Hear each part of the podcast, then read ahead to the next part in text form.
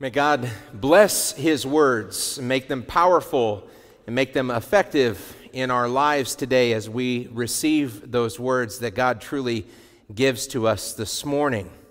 This morning, I'd like to focus in upon our reading from the Epistle of James. For several weeks in a row, we've heard scripture lessons from the Epistle, the letter of James, which is one of the final small books at the end of the Bible. Uh, but today I, I feel compelled to preach upon it and to take a look at what James, the brother of the Lord Jesus, has to say to us. James is oftentimes given a bum rap. He's given a bad rap that sometimes people uh, don't like what James has to say very much. And so sometimes people avoid the letter of James altogether. But then other times people can misconstrue and misinterpret James and, and try to make him say something that perhaps he really isn't saying. So a lot of times people will not are not sure how to handle the book of James. As was reminded to me after our nine o'clock service this morning, at one point in his life, Luther even called James an epistle of straw.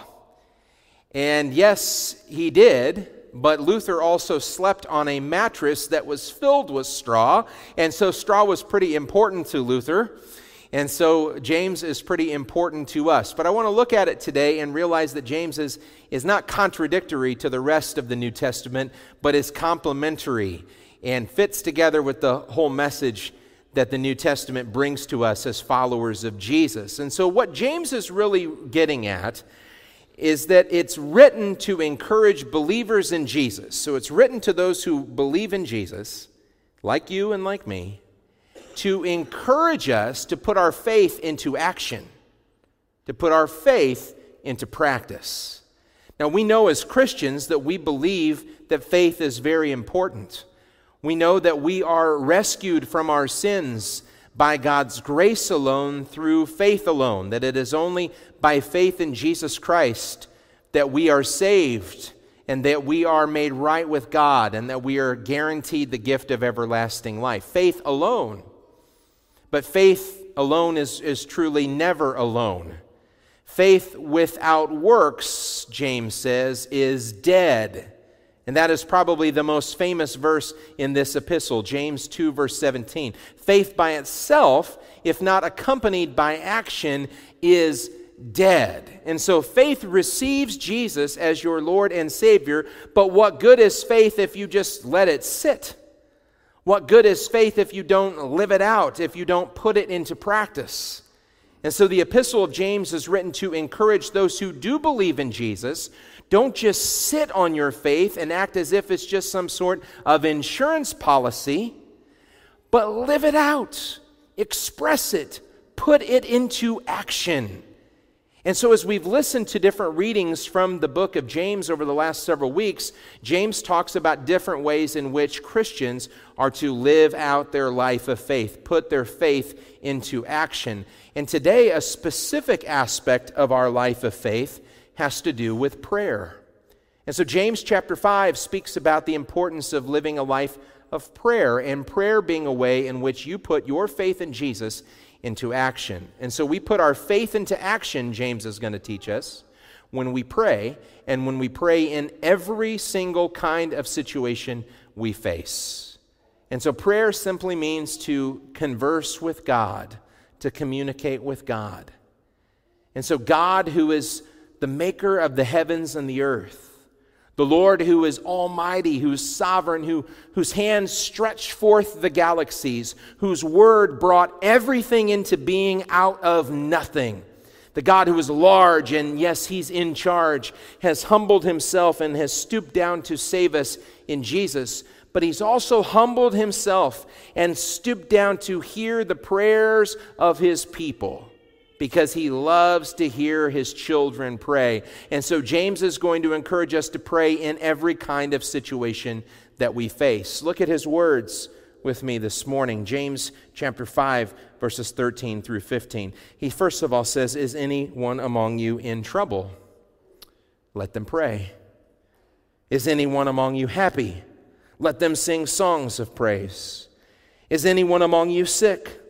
Let them call the elders of the church to pray over them and anoint them with oil in the name of the Lord. And the prayer offered in faith will make the sick person well. The Lord will raise them up. And so James says no matter what you're going through in life, remember to pray. God wants to hear about it. If you're down in the valley, pray. If you're up on the mountain, pray. If you're experiencing troubles, pray. If you're experiencing joys, pray. In each and every way, pray today, pray tomorrow, pray the next day. And James isn't alone when he gives us that command to always be a life, living a life of prayer, but Paul says the same thing. Paul, when he's writing to the church at Thessalonica in 1 Thessalonians chapter 5, he says, Rejoice always, pray continually give thanks in all circumstances, the highest of highs, the lowest of lows, the troubles or the joys, the mountaintops or the valleys, for this is God's will for you in Christ Jesus. We put our faith into action when we pray in each and every kind of situation we face. But James is going to help us narrow the focus from all situations into particular situations in which troubles rise. And so, first of all, what do we do when the waters rage? That is, when troubles come from outside of us. When we are faced with the troubles of sickness or other distractions in this world. When we feel that the waves and the wind are against us, let us call upon the Lord. One example in the scripture that teaches us to call upon the Lord when we're facing troubles from outside, what this broken world does to us or what others may do to us, is from Luke chapter 8. And this story is included in different gospel accounts, but in Luke chapter 8, you remember the, the story is that the disciples of Jesus are out in the boat in the middle of the water. And it says that all of a sudden a storm arises, a furious squall comes up, and, the wind is blowing, and the waves are crashing over this boat, and the disciples are scared to death. And do you remember what Jesus is doing when the disciples are fearing for their lives? What's he doing? He is sleeping. He's sawing logs. His head is on a pillow. He is sleeping. He's letting the wind and the waves torment his disciples, and he's asleep. And so in Luke chapter 8, verse 24, it says, The disciples went and woke him, saying, Master, Master, we're going to drown. Is anyone among you in trouble? Let them pray, James says. There's a prayer in times of trouble. Maybe that could be your prayer. Master, Master, I feel like I'm going to drown. I feel like I'm being hit and battered by the wind and the waves of this life, and you're asleep on a cushion. Master, Master, we're going to drown. That's a prayer that God wants to hear his children pray. Even if that's all that you can muster, I feel like I'm going to drown. Master, Lord. Jesus is honored to hear his children call out to him. And when he got up, he rebuked the wind and the raging waters the storm subsided and all was calm. Where is your faith? He asked his disciples. In fear and amazement, they asked one another, Who is this? Who is this? He commands even the winds and the water, and they obey him. What kind of person is this who can speak to the elements of nature and they take direction at his command? This is none other than God in the flesh. This is none other than the man who created the waters and who gives the wind, and therefore has his word that commands them. This is my Savior. This is my Jesus. This is the one who indeed sometimes with his word calms the troubles of life when we feel as if we're going to drown. But other times, he simply calms the heart of his children. But when the troubles arise from outside, what does James say we are to do? Let us pray. Let us call upon the Lord. But then there's those other times when the troubles are indeed around us, but they're also coming from within us. And the wind and the waves are inside our hearts and our souls. And we are weighed down by our own brokenness. We are weighed down by our own sins. We are weighed down by what we have done or by what has been done to us. And even in those internal waters and tempests, what's the command? Turn to the Lord. Turn to the Lord for forgiveness. And so James says we turn to the Lord for forgiveness, for healing on the outside when the forces of nature against us or when we need protection from God's mighty hand in a physical way. But also coupled with our need for physical help is our need for spiritual help. Those always go together. God not only protects and heals and delivers with the outside, but also on the inside. James 5 15 and 16. If they, that is the person going through times of trouble, has sinned, they will be forgiven. Therefore, confess your sins to each other and pray for each other so that you may be healed. Healed, yes, by the tender touch of the healer, but healed also in your souls. Healed, saved, rescued. Master, Master, we're going to drown. And then taking hold of the hand that reaches out to you and realizing that the hand that reaches out to you is scarred because a nail had been driven through it. That that hand that stretches out to you is the same hand that was stretched out upon the cross, reaching out to all of the world and inviting all who are weighed down and troubled by their sins to turn to the Lord for his blood bought forgiveness. Confess your sins to each other. Pray for each other so that you may be healed. James's word is complementary to what the other books of the New Testament say. 1 John chapter 1, John, the apostle of the Lord Jesus, said it this way If we confess our sins, God, who is faithful and God, who is righteous and just, what will he do? He will forgive. He will forgive our sins and he will purify us cleanse us entirely from all unrighteousness. When we confess our sins to God, we know that He gives perfect healing on the outside and on the inside. And so, what has He done? He hears His kids pray. And in turn, He answers their prayers. Master, Master, we're going to drown. Father, forgive me. I need your help. And what does He do? He forgives. And he declares that you and I are righteous in Jesus Christ. And when we are declared to be righteous in Jesus Christ, we are assured of the effectiveness of our prayers. Now, I mentioned before that James sometimes is misused, and this is one of the passages that is misused in the epistle of James, where it simply says, The prayer of a righteous person is powerful and effective. And so, what sometimes that verse taken out of context is used to say is that some will say, well, if you are a good person, then God will hear your prayers. If you do enough good things in life, then God will give you good things in life. And if your good deeds outweigh your bad deeds, then God in prayer will make sure that you get more good things than bad things. You see how that can be twisted?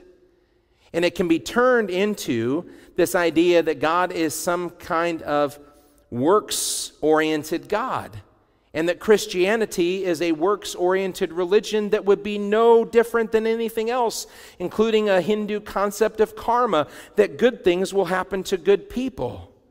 But that is not what the scripture is saying. What the scripture is saying is that those who have been made righteous then through their lives of prayer can be assured of the power and the effectiveness of their prayer. But how then are we made righteous? We must look at James in the context of the whole scripture.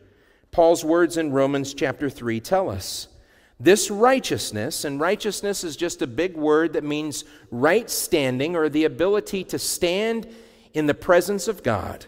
This righteousness is given through faith in Jesus to all who believe. There is no difference between Jew and Gentile, between insider and outsider. For all have sinned and fall short of the glory of God, and all are justified, made right with God, freely by his grace through the redemption that came by Christ Jesus. Through faith in Jesus alone, God has made you right with him. Through faith in Jesus alone, God has assured you that He hears and answers your prayers. Through faith in Jesus alone, you have the promise that you have heaven to look forward to. But faith alone is never alone. We're declared righteous so that we can go and live a righteous life. We are given forgiveness so that we can go and be forgiving. We are loved by God so that we can go and be loving. We're served by God so that we can go and serve our neighbor. We don't do those things in order to make ourselves right with God. We do those things because we have been made right with God. Do you see the difference? And so, the prayer of a righteous person, a person who's been declared righteous in Christ, is powerful and effective. The power and the effectiveness of our prayers does not depend upon us as human beings, but it depends upon the one who stands with us when we pray, the one who takes our feeble prayers and makes them known to the Father above, who says, Father, answer this child's prayer just as you answer me. That is the Lord Jesus Christ. The Bible describes the Lord Jesus Christ as a great high priest who goes before us. And in Jesus, when we pray in his name, and in Jesus, when we pray according to God's will, we know that God will, in his will, take action. Because James is all about action. Faith without action is dead. God takes our prayers and He makes them powerful and effective. He takes action for your good, for the blessing of His children, and for the furtherance of His kingdom. Look at these words, these words that give us life that's never ending. Hebrews chapter 4. Therefore, since we have a great high priest who has gone up into heaven, Jesus, the Son of God, let us hold firmly to the faith that we profess. For we don't have a high priest who's unable to understand, who's unable to empathize with our weaknesses, but we have one who has been tempted in every way, just as we are, yet he did not sin. Let us then, in Jesus, approach God's throne of grace with confidence so that we may receive mercy and find grace to help us in our time of need. Let us approach the throne of grace knowing that our prayers are powerful and effective because we have a Savior, Jesus Christ, who is powerful and effective in our lives. And so may we do that. May we pray. And may we know that God loves to hear and to answer his people's prayers. In Jesus' name, amen.